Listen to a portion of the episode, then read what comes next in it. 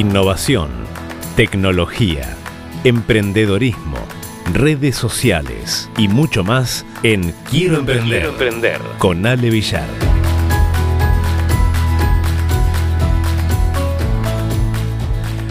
Bueno, hoy vamos a hablar del, del, FODA. ¿Sí? ¿Qué es el FODA? Bueno, y por qué es necesario hablarlo y compartirlo con nuestros amigos que nos están escuchando. Bueno, básicamente porque a la hora de emprender es importante conocernos a nosotros mismos, ¿sí? Saber en qué somos fuertes, en qué somos débiles, conocer también situaciones externas a nosotros, obviamente en base a, a las amenazas, a las oportunidades que hay en nuestro entorno, y de eso de eso se trata el FODA.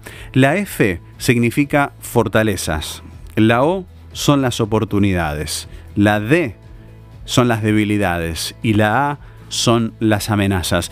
Estas herramientas nos, nos, van a permitir analizar algunas cuestiones que son propias de nosotros y también de nuestro entorno. Porque sabemos que, emprender no es algo automático que sale de la noche a la mañana.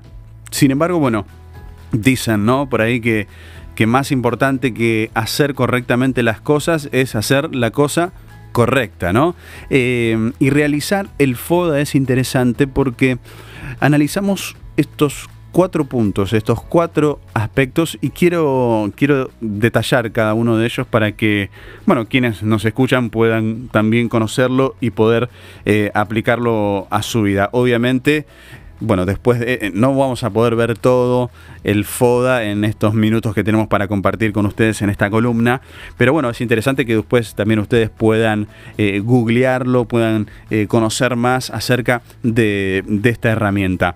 Cuando hablamos del análisis de fortalezas, ¿sí? vamos a arrancar con la F de FODA, de fortalezas, lo entendemos como un recurso para lo cual yo tengo facilidad de hacer eso son esas eh, cualidades las que me permiten hacer eso con facilidad. ¿sí? Se trata de saber qué competencias tengo, de los talentos que yo tengo. Y mucho tiene que ver en el ámbito laboral con los estudios, por ejemplo, ¿sí? que, que yo tengo, con las capacidades intelectuales también, ¿sí? con las habilidades interpersonales que tengo, de inteligencia emocional. ¿sí?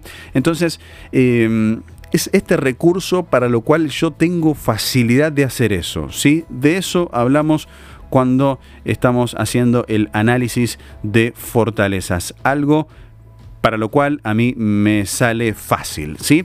Análisis de oportunidades. Eh, vamos a hablar de la O. ¿sí? Tiene que ver con las oportunidades.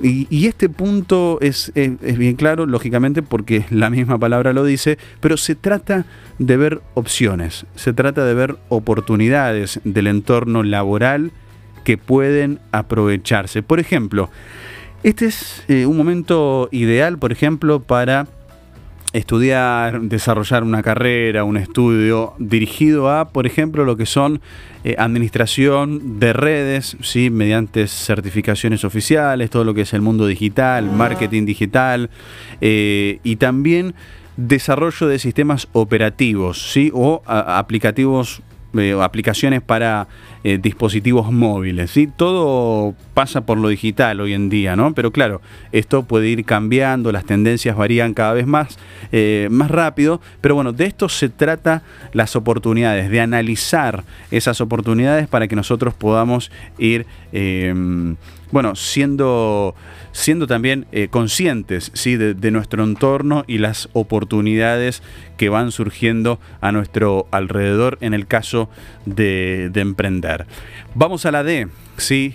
Debilidades. Esto es ya un poco más complejo, eh, difícil tal vez para algunos porque ya debemos tomar conciencia acerca de quién soy y de dónde estoy parado, ¿no?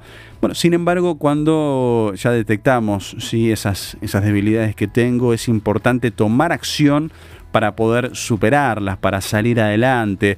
Eh, para muchos puede ser terminar o empezar una carrera, por ejemplo, o cambiar de, ambiente o superar eh, tal vez algún trauma que tengo, en fin, puede haber muchas debilidades, pero será necesario primero reconocerlas, porque si yo digo que a la hora de emprender, por ejemplo, yo tengo una debilidad y es la de, no sé, por ejemplo, eh, soy tímido y no puedo hablar con las personas. Bueno, en el equipo de emprendedorismo que yo tenga, y voy a necesitar una persona que tenga que generar todas las relaciones públicas, eh, el contacto con los clientes, bueno, en fin, eh, obviamente yo tengo que detectar esa debilidad y también trabajar en ello para poder superarla, pero no quita que obviamente, bueno, en el equipo que yo arme sepa que es una debilidad y que pueda delegar entonces ese, ese trabajo, esa tarea a alguien que sí lo pueda hacer de una manera